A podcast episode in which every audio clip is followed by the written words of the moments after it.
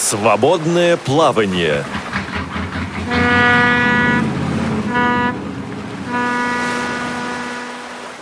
Вот оно, начинается свободное плавание. Добрый вечер, добрый вечер, дорогие друзья. Эту программу сегодня ведет ну, скажем так, одноглазый пират Джо, что весьма, между прочим, ну, естественно, для радиовоз, официальной интернет-радиостанции Всероссийского общества слепых и для программы «Свободное плавание». Одноглазый пират Джо будет работать в этой студии, пока у главного редактора станции Олега Шевкуна не вернется голос. Передачи-то вести надо, поэтому одноглазый пират Джо сегодня заменяет нашего главного редактора. Ну, а если серьезно, сегодня мы продолжаем тему, которую начали в прошлый раз. На самом деле было немало просьб продолжить этот разговор. Я говорил о том, что ну вот 10 э, слушателей, 10 просьб ну, нужно получить, было существенно, существенно больше. А поэтому сегодня мы продолжаем разговор о жизни и творчестве Василия Ярошенко. Мы продолжаем отгадывать загадки, или, по крайней мере, говорить о загадках Василия Ярошенко, потому что, ну, честно говоря, далеко не все там можно отгадать сейчас, далеко не все можно отгадать сразу. Я думаю, что исследовать там еще и исследовать. Ну и сегодня с нами люди, которые в этих самых загадках разбираются и разбираются хорошо. Это Юлия Потлань, руководитель международной научно-исследовательской группы Василий Ярошенко и его время. Юлия к нам присоединилась из Киева. Юлия, добрый день. Добрый вечер. И популяризатор э, творчества э, Василий Ярошенко а Анатолий Иванович Масенко, человек, благодаря которому во многом э, труды Ярошенко, произведения Ярошенко увидели свет. Не только благодаря ему, конечно, но ему, я сказал, во многом. Анатолий Иванович, добрый день. Добрый день дорогим нашим сотрудникам радиостанции и Э, тем слушателям, которые заинтересовались этой темой. Несколько писем, которые мы получили от слушателей, я все-таки хотел бы обозреть, потому что это особая тема. Ну, а Александр Джаяни, внук Александра Яковлевича Ярошенко, брата Ярошенко, прислал нам письмо э, с просьбой продолжить этот разговор. Я полагаю, что его на эти передачи, на этот цикл навел кто-то из вас, коллеги. Я не буду спрашивать, кто именно. Вот, ну, ну догадываюсь. А Валентин Твердохлеб, председатель Курской региональной организации ВОЗ, также прислал письмо с просьбой с просьбой продолжить этот разговор. А, Игорь Топоров, внук Адриана а, Топорова, писателя, просветителя и земляка Василия Ярошенко по старому осколу. Также пишет, просит продолжить этот разговор. А, просьба от наших слушателей из Киева просят продолжить этот разговор. Просьба из Санкт-Петербурга также просят продолжить этот разговор. И все говорят, в принципе, одно и то же, что передача интересная, что судьба интересная. Одно письмо меня так немножко позабавило. Просим вас завершить разговор о Ярошенко. Вот я не уверен, что его можно будет завершить. То есть точку-то мы сегодня поставим. Но вот если бы его так просто можно было бы завершить, я не думаю, что вы, Анатолий Иванович, столько лет жизни отдали бы исследованию творчества этого человека. Как считаете? Да, конечно. Там работы еще много и много нашим будущим исследователям. Слушайте, а вот так просто на вскидку. Мы с вами встречались две недели назад. За последние вот эти две недели а, Анатолий Иванович, может быть, Юлия, случалось ли вам, вот случилось ли вам получить что-то новое, я не знаю, какие-то материалы или что-то к празднованию 125-летия а, Ярошенко, что-то новое, связанное с, этой, с этой темой, Анатолий Иванович? Ну, для меня э, приятным сюрпризом было письмо из Японии, которое по электронной почте пришло. Вот, оказывается, там организовали, э, разработали специальный проект юбилейный Ярошенко 125. Э, ну, в общем, э, соответствующие мероприятия много расписаны. Секретарем, например, этого проекта является бывший сотрудник той самой школы, в которой когда-то обучался Василий Яковлевич. Это в Японии? Школа да, в Японии. Японии. А вот так, друзья. Также сегодня мы продолжаем беседу о Василии Яковлевиче Ярошенко. Нам помогают э, звукорежиссер Анна Пак, контент-редактор Софи Бланш и линейный редактор Олеся Синяк. Ваши звонки мы сегодня принимаем по телефону, причем с самого начала передачи мы будем их принимать по телефону 8 800 700 ровно 1645. 8 800 700 ровно 1645. Если вам есть что сказать по этому бесплатному телефону, пожалуйста. Если вы звоните из-за пределов Российской Федерации, тогда 8 499 943 36 3601. 8 499 943 3601. И наш skype radio.voz. Ну и, как обычно, смс для смс-сообщений. Плюс 7 903 707 26 71. Плюс 7 903 707 26 71. Фух, устал от цифр, устал от чисел. А мы в прошлый раз с вами закончили Чукоткой, Чукотским периодом. Мы говорили о том, что вот кто-то э, этот период э, ставит под сомнение, да, вот Анатолий Иванович говорил о том, что был он в Чук... на Чукотке, Юлия это ставила под сомнение, но ведь он достаточно быстро, быстро после этого опубликовал статью о своем пребывании на Чукотке в журнале «Жизнь слепых», Анатолий Иванович. Да, оказывается, это вот, кстати, единственное его произведение на русском языке так сразу появилось о жизни. Это э, очерк Филипп Онкудимов называется. Уже позже, двумя годами позже, этот очерк э, уже был переведен на эсперанто. А вот остальные очерки по Чукотке он в оригинале опубликовал только на эсперанто. И, в общем, они еще широкому нашему читателю э, не очень известны. До сих пор мы знали с вами Ярошенко как сказочника. Он писал сказки, он писал, ну, эссе были э, такие, ну, скажем так, общественные наблюдения. А вот здесь, в Чукотском периоде, как мне кажется, он меняется. Происходит нечто важное с его творчеством. Начинают развиваться новые темы. В частности, в том рассказе, о котором мы говорили. А мы с вами говорим о том, что Ярошенко еще и тифлопедагог. Насколько обосновано это утверждение, Анатолий Иванович?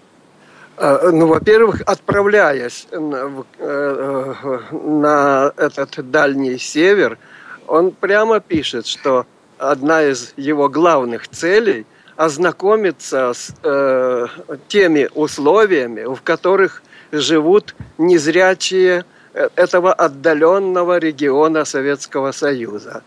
Ну, а далее, вот э, в своих очерках, он как раз уже и э, описывает и условия, в которых они пребывают, и особенно мне понравилось э, во втором очерке – называется «Destinita Vivi» на эсперанто, по-русски «Предназначенный жить».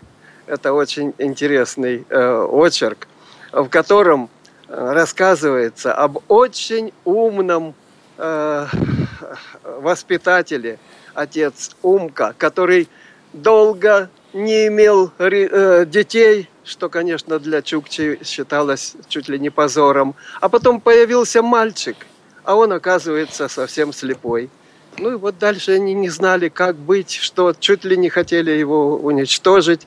Но отец очень умно поступил. Он начал его приучать к жизни. И вот как он его приучал к жизни, вот эта вся методика, как раз это вот э, рассказывает, она годится нашим э, родителям, которые э, имеют незрячих детей, что нужно с самого начала э, ребенка приучать ко всем, э, ко всем тем окружающим э, условиям, предметам. Вот. Он объяснял, для чего нужен огонь, как им пользоваться, чтобы не было больно, как а, все эти инструменты, чтобы они не кололись, ни шило, ни э, ножи, ни ножи. Ну, в общем, все-все подробно он ему объяснял. В конце концов, он добился, что из его сына вырос вполне приспособленный для жизни э, среди чукчей э, молодой человек, который стал самым лучшим изготовителем нарт на всем севере. Ух ты! Да. И, э, но вот только с женитьбой не все у него получилось. Оказывается, э, чтобы Э, женить, жениться, отправили его, конечно, э, э, к сватам. Он должен был там отработать. Он усердно работал. А эта невеста ему прямо сказала, не старайся, говорит, я все равно, говорит, не, не, не буду твоей женой. Угу. Но пришлось ему отказаться. И в том, ты, говорит, не, не можешь танцевать танец моржа.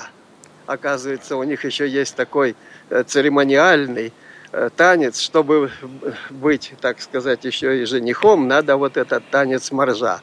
Ну, в общем, в конце концов, он и этот танец моржа освоил. Ну, в общем, так. так а известно, что она ему сказала в конце концов? Сказала она ему да или нет? Нет. Э, с нею уже было все закончено. Танец, да. танец моржа это была отмазка такая, получается. Ну, ведь, да. А, а вот... А... Да, Андрей Иванович. Но я вот не знаю, может, интересно или нет, э, как мы раздобыли вот этот весь мы... Чукотский цикл. Сейчас к этому подойдем. совершенно он же был у нас неизвестен. Да, сейчас к этому подойдем, но сначала я бы хотел Юлии задать Хорошо. неудобный вопрос. Юлия у нас на, на линии? Да. Да, Юлия, вот мы здесь на Радио ВОЗ задаем неудобные вопросы. Вы говорите о том, что документальных подтверждений Чукотского периода нет. Но при этом вот существуют, допустим, эти рассказы. С вашей точки зрения, это что, плод творческих э, фантазий, творческого видения Василия Яковлевича? На каком материале все это написано? Эм, я считаю, что это плод его опыта человеческого. Я бы не называла это однозначно фантазией. Э, скорее, это в художественной форме э, то, что он понял э, за время своей жизни, за время своих поездок. Вот этот момент, которого коснулся Анатолий Иванович, о воспитании незрячих детей путем предоставления им практически полной самостоятельности, когда можно там обжечься, и чайник э, причиняет боль, и огонь жжется, и вода там как-то брыжется. Ну, в, в итоге получается опыт взаимодействия а э, то есть художественная форма воплощения опыта самого Ярошенко, с одной стороны. С другой стороны, вот э, материалы, собственно, чукотские. Здесь, конечно, э, нужно коснуться именно брата э, Александра, которому считается, что Василий Яковлевич на Чукотку приезжал, и э, существует мнение, версия, что Александр Ярошенко был ветеринаром, на культбазе. На Чукотке занимался оленями, а позднее в Туркмении лошадьми. Э, вот если удастся подтвердить существование Александра Ярошенко, хотя бы как-то документально, вот внук, как бы внук существует. Человек такой, с таким именем, фамилией был. Но больше по документам отследить его жизненный путь, к сожалению, пока не удается. Анатолий Иванович, вам есть что сказать? А, но я только хочу вот что заметить, что вот те э, публикации, в которых он прямо говорит, я вот провел э, несколько долгих месяцев на Чукотке в 29 году, э, а вдобавок вот в 1938 году проходил первый чемпионат страны по шахматам, в котором Ярошенко э, занял третье место. Слушайте, удивительно, это, в том, это в том чемпионате играл Горчаков, блокадный да, дневник да, которого... Да, да. Вот это, слушайте, вот это время было, а? Да. Так, ага. И вот э, там брали интервью у победителей. И вот э, Ярошенко пишет, что особенно много я занимался, э, играл в шахматы э, в, э, на, во время пребывания на Чукотке. Значит, у него был Значит, партнер. Я, я не считаю, чтобы он, э, чтобы он так э, без, э, голословно сказал, и если бы он не был ну, его бы тут же его э, сотрудники, с которыми он, друзья, сказали, что ж ты говоришь, ты ж никогда туда там не ездил. Никто ж не, никогда не ставил под сомнение его пребывание на Чукотке. Слушайте, если бы мы были на некоторых радиостанциях, наших московских станциях, мы бы сейчас запустили голосование. Если бы если он был на Чукотке, позвоните по такому-то номеру. Не был, позвоните по другому. Мы не на этих станциях, мы здесь на Радиовоз. Поэтому пойдем дальше. Вот э, мы говорили о том, как попали. Вы начали говорить, я вас перебил, Анатолий Иванович, мы начали говорить о том, как попали к нам эти чукотские тексты. Да вот это совершенно э, такая э, интересная вещь. Дело в том, что они публиковались э, в журнале Эсперанто Легило. Старые номера, конечно, мы их э, у нас на родине нигде не могли раздобыть. И вот я пытался разузнать, где они будут. Первое мне ответили венгры, что есть у них в библиотеке старые номера. Я как раз был в 1966 году на конгрессе в Будапеште. Ну, думаю, вот мне удачный случай. Приехал, а у них на летнее время закрыта библиотека. Ух ты! Пришлось просить моих дорогих друзей, ну давайте вы поработайте, ну понемножку как-то. Ну вот, конечно, это э, э они согласились. Э, работа шла, конечно, долго. У них у всех тоже свои дела заняты по работе и по, по своим семейным делам. Ну, где-то примерно года два собирали. они из э, этих номеров. Материал перепечатывали, мне э, пересыл, пересылали. Вот. Затем дальше, что же с ними дальше делать? Тогда мы с Александром Алексеевичем Панковым решили выпустить их э, плоским шрифтом. Ну, конечно, официально мы это не смогли не были тогда сделать. И пришлось сделать это способом ротопринт. То есть пришлось... Э, я, э, значит, э, печатал эти э, на машинке по зрячему все, все эти материалы. Потом мы об, э, обработали, в смысле, сделали отдельную книгу, книжечку, в которую вошли вот три очерка, и затем вот э, Чукотская идиллия и Чукотская элегия. То есть вот все, что мы по Чукотке собрали. И выпустили это мы скромным тиражом, наверное, примерно 200 экземпляров – вот, э, в Кисловодске. Это был год 1974. Анатолий Иванович, а оно вам зачем было нужно? Ведь, во-первых, ртопринт это не а, просто, во-вторых, ртопринт ну, это опасно, это самый что, что вас мотивировало? Нас, да, потому что у нас переписка шла со многими исследователями в то время. Это и э, писательница Андрианова, Короткевич, э, Лазарев, поэт – потом, э, значит, Харьковский, все интересовались ими. А как я им э, предоставлю эти материалы? То есть, про, хоть... то есть правильно ли я понял, что ситуация такая, уже исследуется творчество Ярошенко, уже пишут да. о нем книги, уже о нем говорят, и вдруг вы Но говорите, ребята, вот тут есть оригиналы Чуковского. под руками, да, они э, люди не имеют. Вот надо было эти э, оригиналы доставить людям в распоряжение. Слушайте, я сейчас слушаю вас, э, Юль, я не знаю, согласитесь вы мне со мной или нет, вот я сейчас слушаю настоящего героя. То есть человек, который говорит, а вот мы взяли и сделали, потому что это нужно было сделать, никто, кроме нас, никто этого не мог сделать. Вот а, добыть журналы старые по Брайлю на языке, которым, на котором вот при всех претензиях эсперантистов мало кто на самом деле говорит или пишет, добыть все это из Будапешта, переслать, перевести, на ротопринте издать с опасностью на самом деле, потому что это сам издат, это советских времен. Вот, вот, вот, вот эта посвященность. Юль, что скажете? Я соглашусь, конечно же, и скажу, что проблемы остались с тех времен практически такие же. Э, я э, пробую что-то искать. Э, я сталкивалась с моментом непонятности Брайля для зрячих исследователей. И я просто считаю, что на тот момент это был человеческий подвиг. Вот Анатолия Ивановича и его друга коллеги Александра Панкова в значительной мере именно тексты Ярошенко, они тогда нам спасли. Я еще немножко добавлю, что когда об, этом, об этих текстах узнали японские друзья, а переписка у меня с ними постоянно уже велась, вот заинтересовались, как бы нам получить а получить по почте то невозможно было такой э, материал пересылать. В смысле невозможно? Объясните нашим молодым слушателям.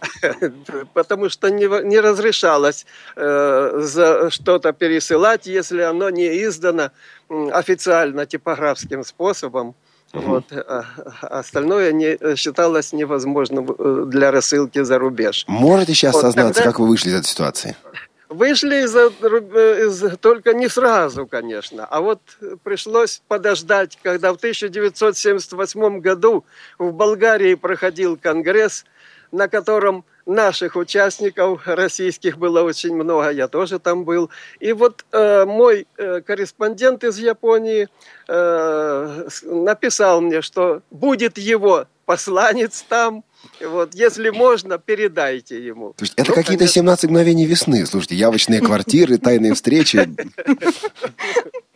Вот, ну, мы передали, и вот э, э, доктор э, Масаюки Мина Йоситака, Мина Йоситака, значит, издал целиком этот цикл, но он его по-другому назвал. Он его назвал «Тундра Джемас», то есть тундра стонет. стонет. Вот так. Мы его просто назвали из жизни Чукчей, как он был обычно в, жур... в журналах, он угу. под таким заголовием был. Ну вот с тех пор и дальше пошло. А, но, э, дальше литовцы накануне юбилея это столетие Ярошенко в 90-м году отмечалось. Так вот, в 89-м году литовцы по Брайлю выпустили э, сборник – в котором все, э, все эти материалы э, опубликованы. Ну вот, пожалуй, все пока.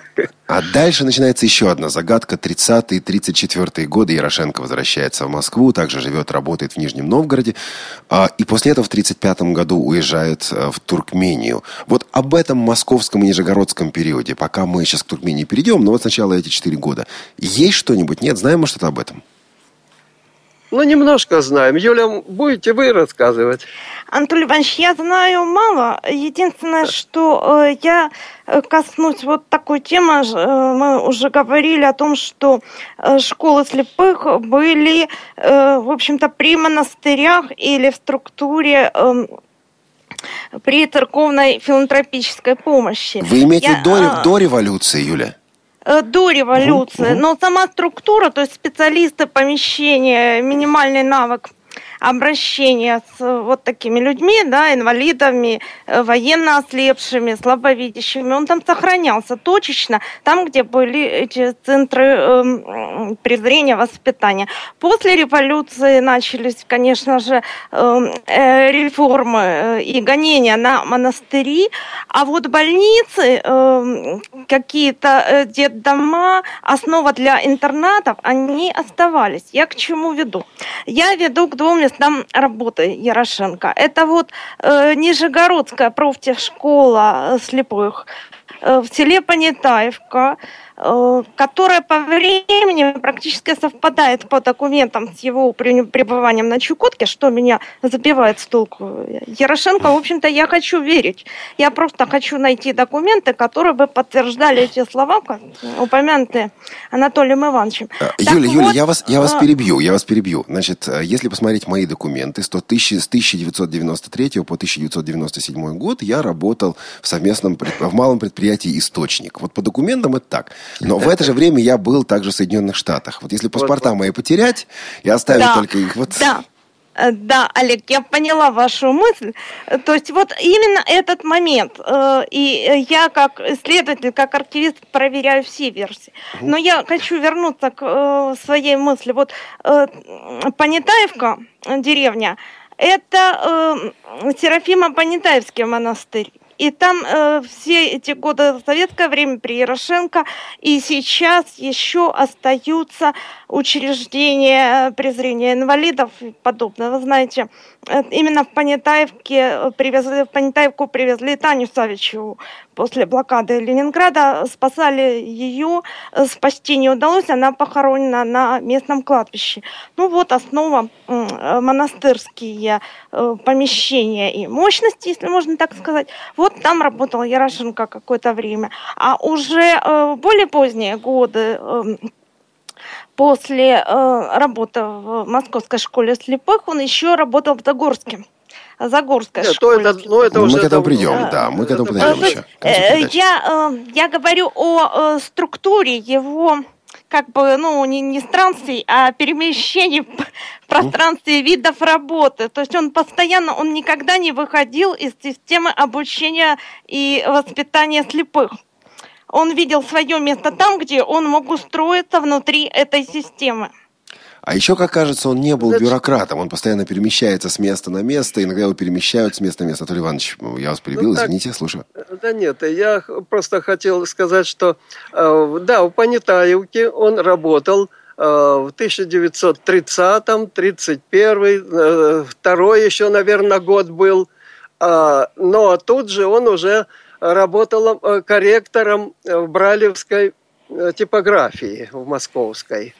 Вот, проживал в Москве. И об этом он уже пишет вот в своем э, отклике на письма э, читателей. В журнале «Эсперанто Легило» за 1933 год он как раз пишет, что вот он работает, э, помогает, я так понимаю, на общественных началах – Э, помогает Центральному управлению ВОЗ по связям с зарубежными э, э, читателями.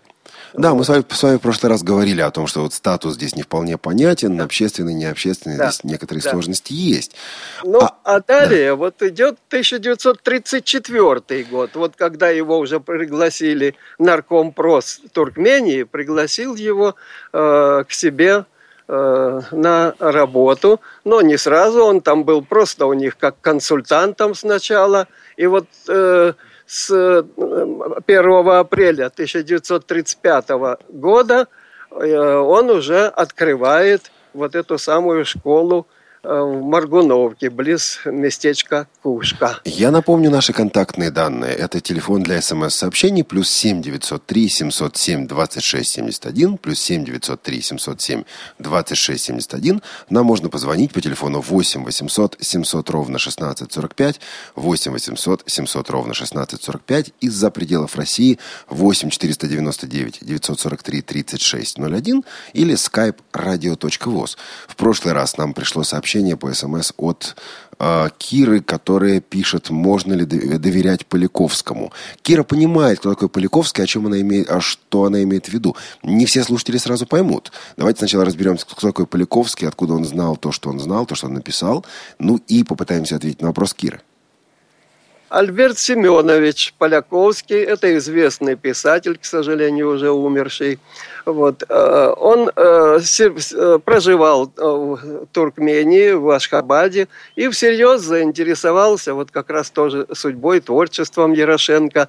И они, при школе Ашхабадской организовали большую группу следопытов. Он совместно с преподавателем математики Осипенко Николаем Федоровичем. Вот они там много тогда еще успели захватить э, бывших э, учеников Ярошенко. Э, много материалов собрали, записывали их воспоминания.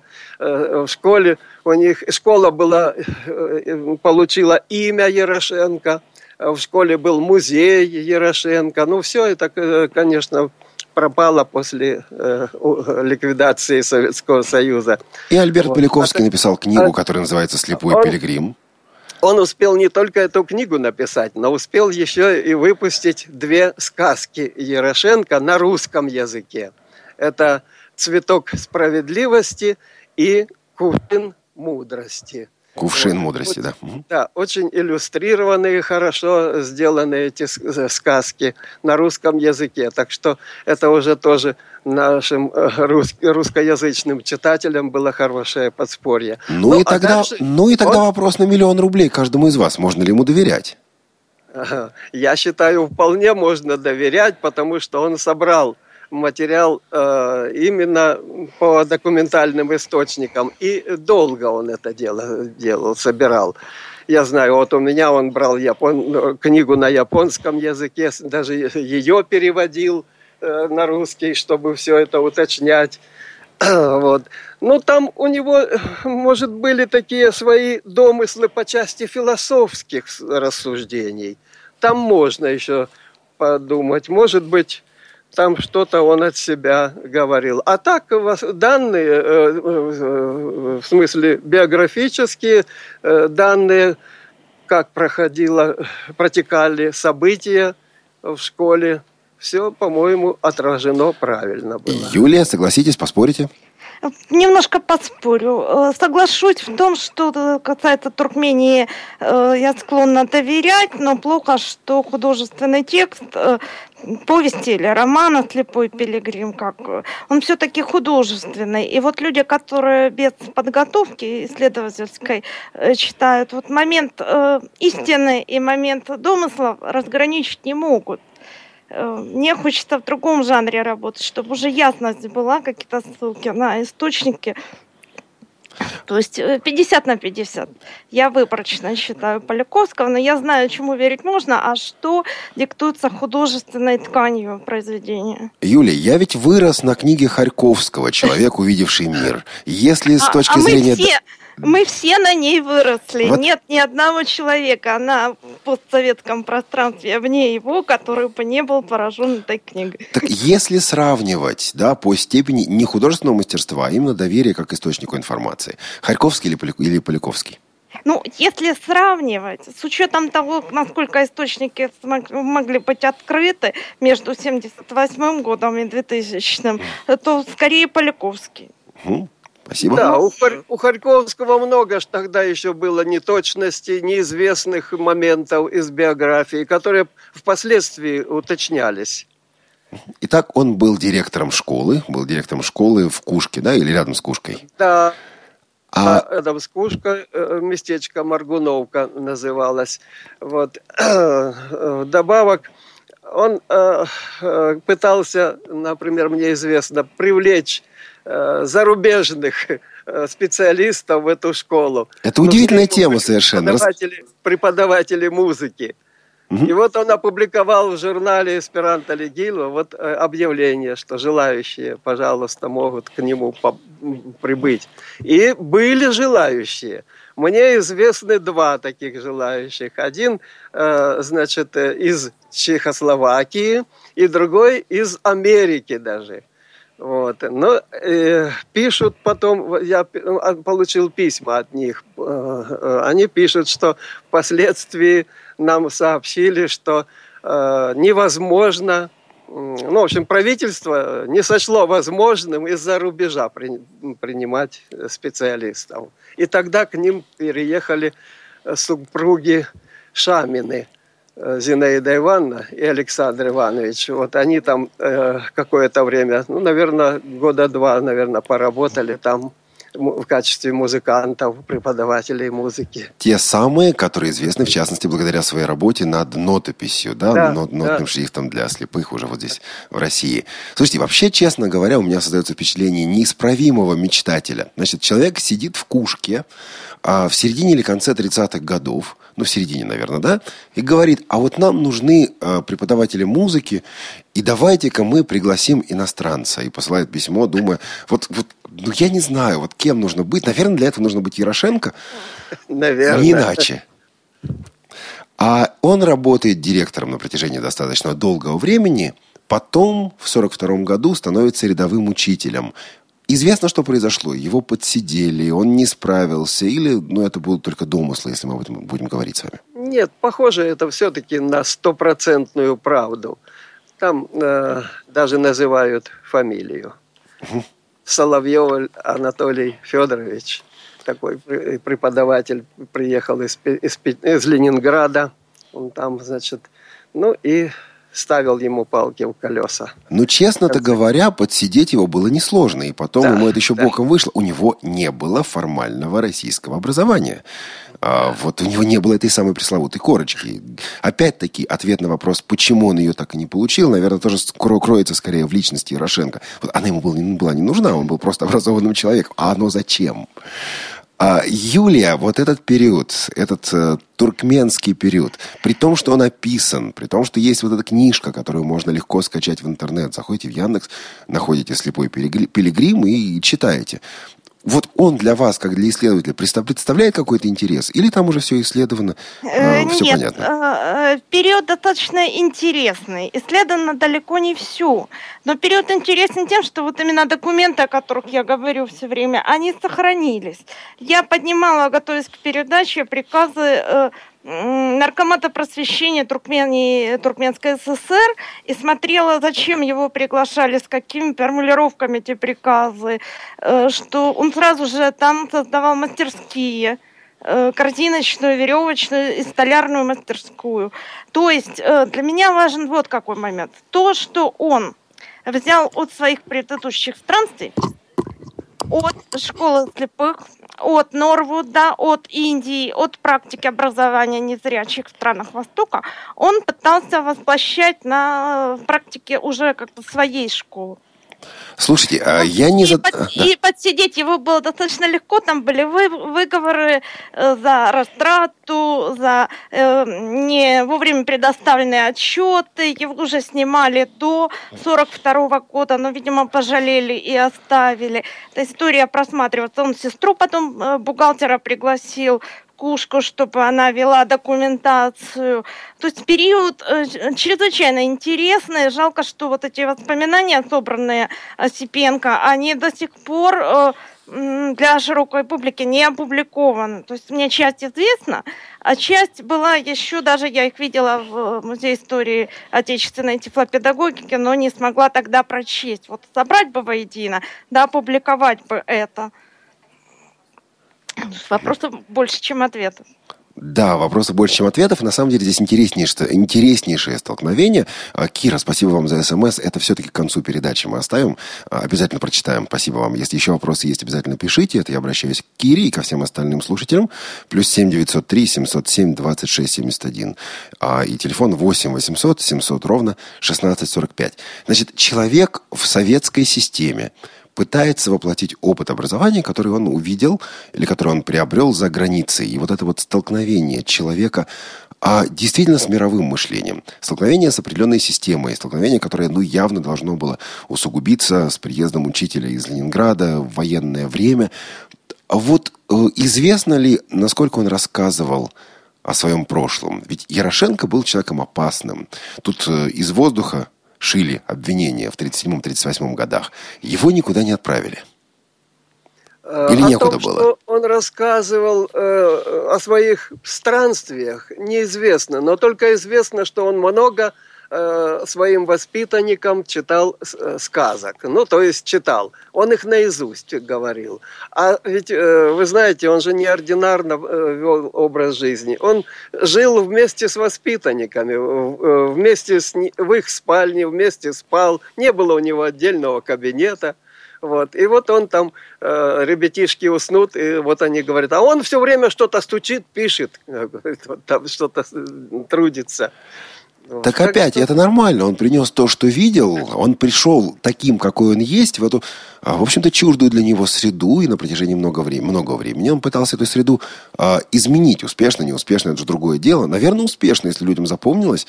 А, если людям да. потом об этом рассказывали. Это здорово. А писать и публиковаться он продолжал?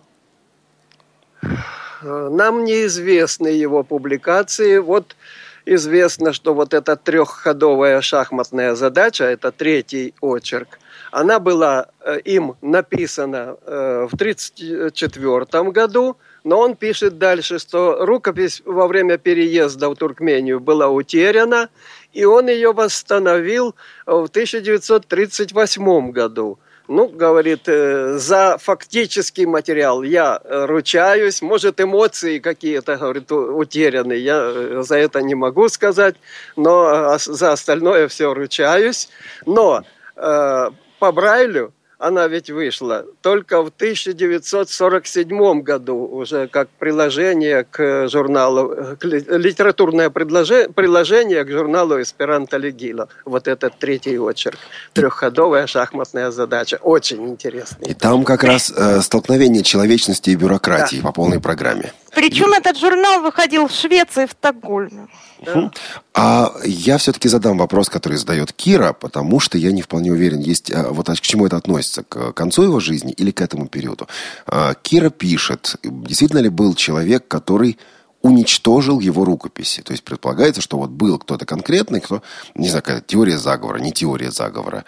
Есть что-то вам по этому поводу прокомментировать? А, вот Мне по поводу конкретного рукописи? человека неизвестно. А, Олег, тогда я э, прокомментирую. Э, во-первых, э, ну вот сожгли массив брайлевских бумаг, который остался после Ярошенко. Частью говорят, это, сожгли. Это уже а после часть... его смерти. После да. его смерти. А счастью, э, или мы о Туркмении? Вопрос четко о Туркмении. А, я думаю, что вот вы мне сказали о том, что в Туркмении он ничего не писал или ничего не известно. А я Нет, не понял, а... что она имеет в виду, Кира. Там есть эпизод, что дети сожгли рукописи Грейс в э, холодные годы, которые он оставлял в интернате. То есть вот один момент сожжения э, каких-то бумаг, я, я бы сказала так. Вот дети. Он потерял все накопленное до этого периода период. А что касается после смерти, да, там есть конкретный человек, у него взято воспоминания в Старом Москуле, но непонятно, что это было, рукописи или Брайлевская библиотека. Немножко меняет смысл э, печатные книги или произведения самого Ярошенко. А часть Анатолий Иванович нашел э, сказки эти и издали потом в Японии. Может, расскажет. Анатолий Иванович, о чем речь? Да, это речь идет уже о последнем периоде. Это когда в 1951 году ну, он уже после работы ликбезом в Ташкенте освободился от этой работы – и уже почувствовал себя не очень хорошо. Вот Новый год он еще встретил, 52 год э, в э, Москве, а далее он поехал э, на Украину сначала к сестре в Макеевку, холодный, как он называется? Холодная балка. Холодная балка, да. Вот. Там побыл и в августе перебрался уже к себе на родину в Обуховку. И там он и скончался. Ну, он уже знал свой скорый конец и готовился к нему. Потому что, э, ну, будучи э, полиглотом, он слышал разговоры врачей и услышал это слово «канцер», его, которое раковое заболевание. Угу. Вот. И он уже был готов к этому. Так вот, э, но Э, своей подруге московской, ну вот Зинаиде Ивановне Шаминой, он всегда э, продолжал писать письма и э, написал в одном из писем, что «Зина, я для тебя нашел хорошее, хорошее увлечение. Я буду писать вот сказки, а писать буду на эсперанто, да еще стенографией эсперанто. Краткописью. А, краткописью, да. А ты вот будешь разгадывать и будешь э, читать их. Ну вот такие сказки она потом, э, э несколько таких сказок мне передала. Это вот э, были африканская сказка «Три близнеца», затем вот этот же самый «Кушин мудрости», но немножко уже им переделанный, не так, как раньше он его публиковал на японском языке, а уже в его вариации на эсперанто. Затем еще корейская сказка – потом немножко неоконченная туркменская сказка. Ну, в общем, вот эти все сказки мы э, как раз издали к юбилейному году, в 90-м году, когда у нас тогда была секция эсперанто. Ну, опять-таки издали по Брайлю. По Брайлю, да. Mm. При ЦП работала под активным руководством Владимир Сергеевич Седов тогда очень хорошо сотрудничал. Вот. И мы издали вот этот двухтомник, в котором для читателя стали доступны вот эти самые сказки – вот. Ну и э, э, тогда вот у нас много было. И э, конверт был издан в России. Э, Российская почта выпустила э, памятный конверт с портретом Ярошенко. Мы выпускали также значок юбилейный с портретом Ярошенко. В общем, много тогда. И, наконец, главное, прошла вот юбилейная конференция в Белгороде, на которую приглашены были, участвовали и японцы, и болгары. Впервые из-за границы гости к нам попали. Но давайте, друзья, вернемся к 45 году, потому что вот после э, Кушки Какое-то у меня, по крайней мере, когда я смотрю на биографию Ярошенко, складывается ощущение неприкаянности гения. Вот потому что этот период с 45 по 51 годы, он в Ташкенте, он в Сергиевом Посаде, он в Москве, он нигде не задерживается, либо отовсюду уходит, либо отовсюду его увольняют. Вот действительно, действительно ли он просто не мог себя найти вот в этом новом э, пространстве, в этом новом, новой жизни? Что о нем известно, Юля? Э, ну, в каждом конкретном случае для своей причины э, известно немного о них. Больше известно по поводу э, Московской школы слепых, там и недостаток образования, и доносы, говорят, были. Один из учеников, Агеев, рассказывал, что даже банальная игра в чехарду, когда ученики перепрыгнули через Ярошенко, показывая ему эту чехарду, а кто-то увидел э, такое неуважение к Вот на самом деле здесь э, большая тема и серьезная тема, потому что, да, вот это воспоминание часто повторяют, эту чехарду. Значит, вот э, внизу, около входа в школу, дети играют, и вы представляете, прыгают через преподавателя. И преподаватель позволяет им, маленьким детям, через себя прыгать. Вот какое это вообще достоинство преподавателя, о чем можно говорить. А, иногда это преподносят даже так. Но э, на самом деле это еще и картина Ярошенко, картина того, как он относился к жизни. Вот будучи человеком энциклопедических знаний, будучи человеком, который поездил по всему миру, а насколько я это вижу, насколько я это воспринимаю, он никогда не ставил себя выше учеников. В данном случае совершенно буквально, да, вот через него прыгают, играют чехарду, и он с ними занимается. А, и, собственно говоря, это, ну, вторит, вот эти факты вторят тому, что он говорил о себе как просто о представителе человечества. Там не преподаватель, не кто-то еще, вот, а просто человек, один из многих. А, ну, представьте себе в 40-е годы вот это, на самом деле, если серьезно. Я сейчас пытаюсь себе представить в современной школе для слепых почтенный преподаватель, ну, он преподавал английский язык, который, который позволяет, чтобы через него прыгали, ну, наверное, тоже у некоторых так брови наверх пойдут от удивления. А, собственно, а что такое, почему нельзя? А, Анатолий Иванович, вы в, вы в школе много проработали, можно или нельзя? Не знаю. Но, в общем-то, Ярошенко это можно было позволительно. Я бы, наверное, не решился тоже на это дело. Ну, то есть не педагогично все-таки. У меня педагогическое образование, я тоже уточнить этот момент. Да, тут ведь еще одна вещь. Опять-таки, мы уже об этом говорили, у него не было формального образования. И да. сегодня при первой же аттестации, вот я просто так себе представляю, если бы Ярошенко жил в 2015 году, вы знаете, я прихожу к тому, что его бы уволили. Конечно. Вот нам всегда хочется сказать, что вот наши предки, они там были такие-такие, они недооценивали гениального человека, мы бы поступили по-другому. Я сейчас вас слушаю и понимаю, нет. А, а что... Вообще, да. Этот период для него был очень тяжелым, материальной точки зрения, потому что он действительно не мог себе найти место работы. Пытался он какие-то курсы вести там э, а, по английскому языку, то еще что-то, но ни, ничего у него там не получалось.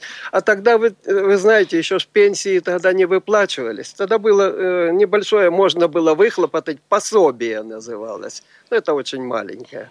Вот, а пенсии тогда еще не было. Пенсии у нас появились только с 56 -го года для инвалидов. Вот.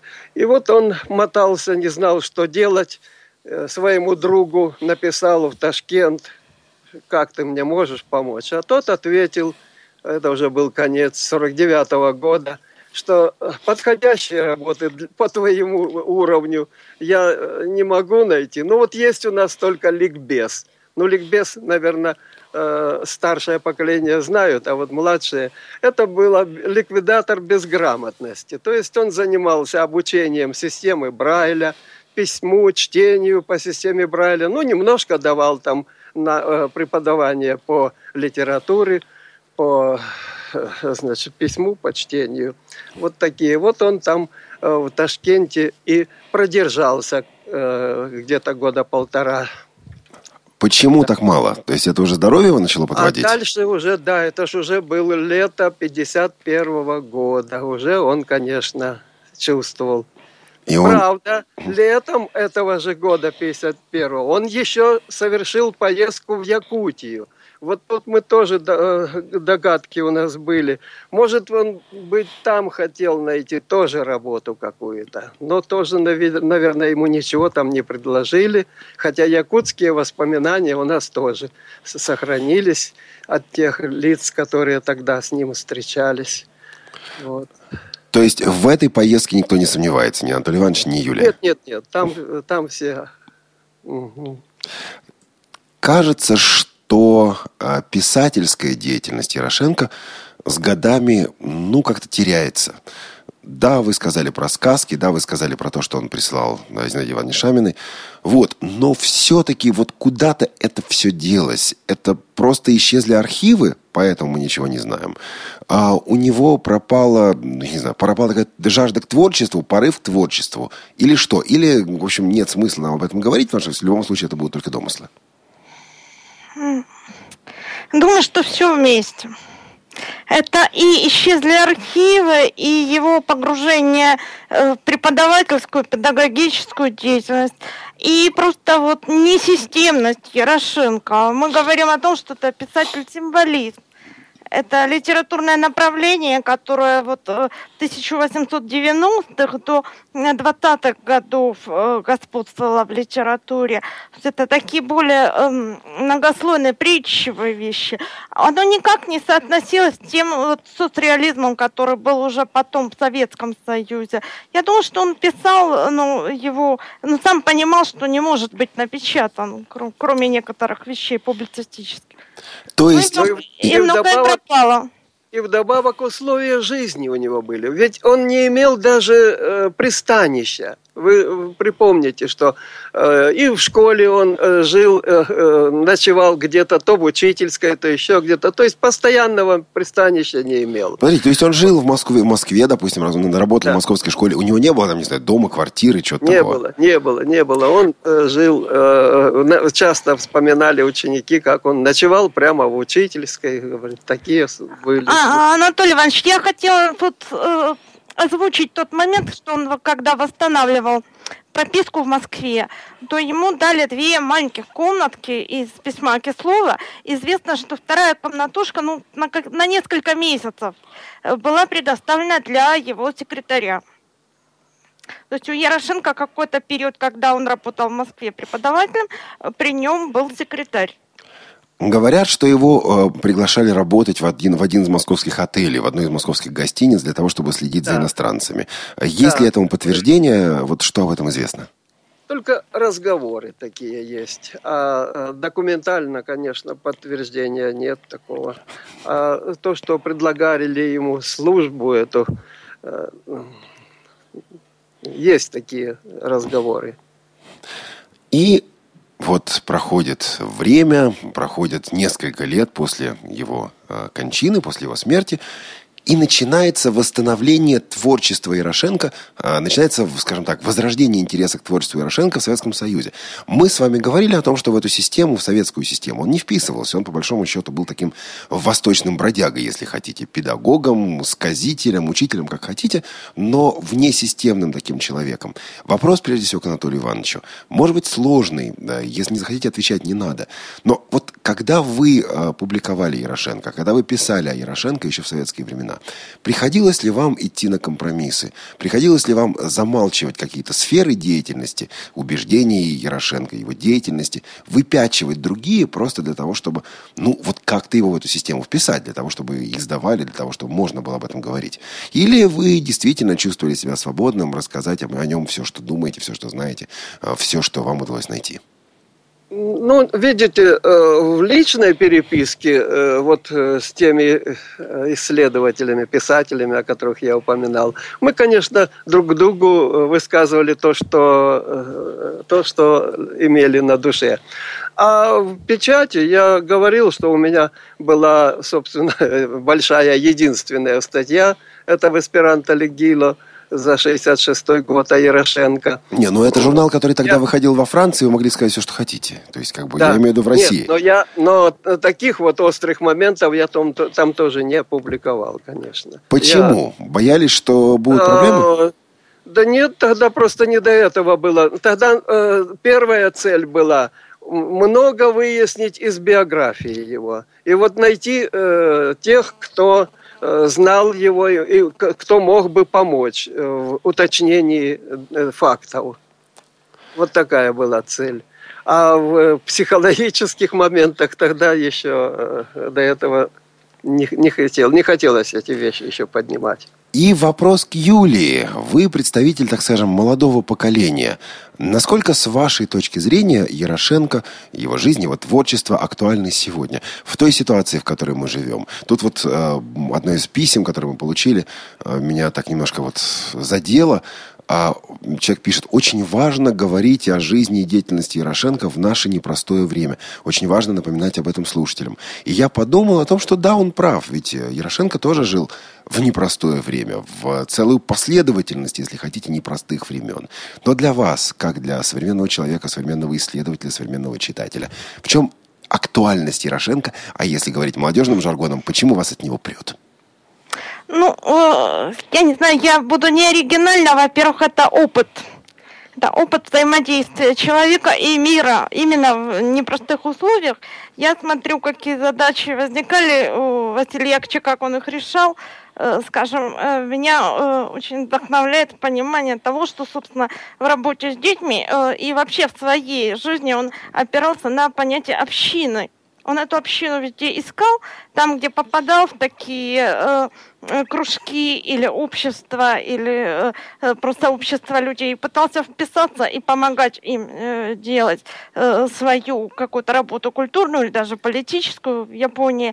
А вокруг себя он просто строил э, группу единомышленников. Возможно, это был вариант его семьи. Он своей семью не создал, да, у него были эти дети, которые потом все годы о нем вспоминали. А что касается творчества, то вот именно символичность его произведений, там задаются вопросы и дается ответ на эти вопросы. Это вечные истины, которые не утратили своего значения. Поэтому я стала переводить Ярошенко. Мне хочется услышать его живой голос.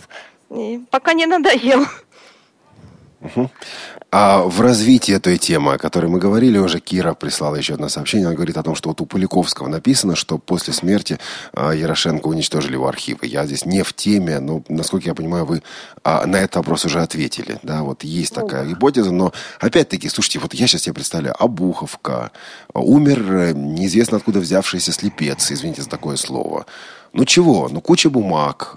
Ну кому не они нужны? Непонятно, пупырышками, непонятно на каком языке, место занимает. Да, причем эти бумаги, их же взяли, он их завещал Староскольской первичке ВУЗ.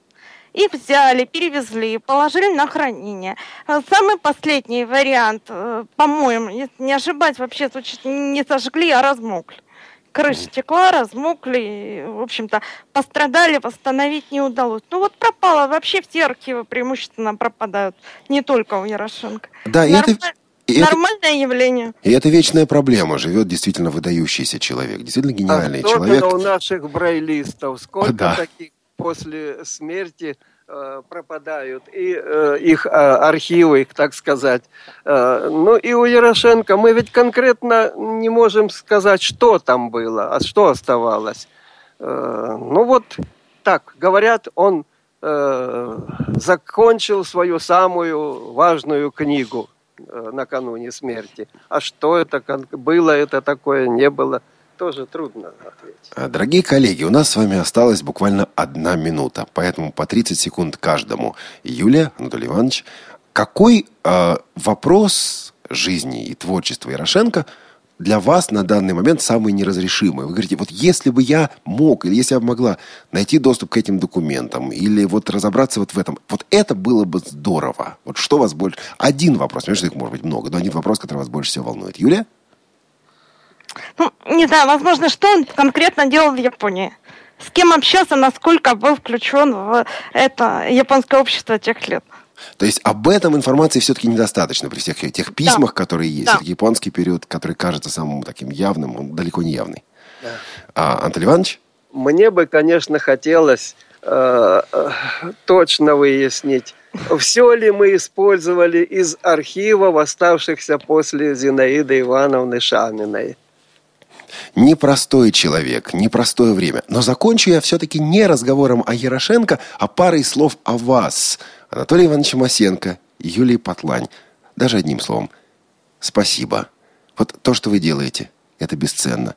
А к слушателям давайте при жизни, в конце концов, ценить людей. А? Спасибо вам, дорогие. Спасибо, Олег. Спасибо. Это было «Свободное плавание», «Загадки Ярошенко», часть вторая.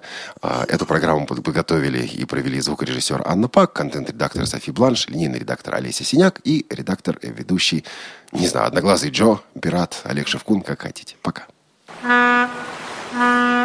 «Свободное плавание».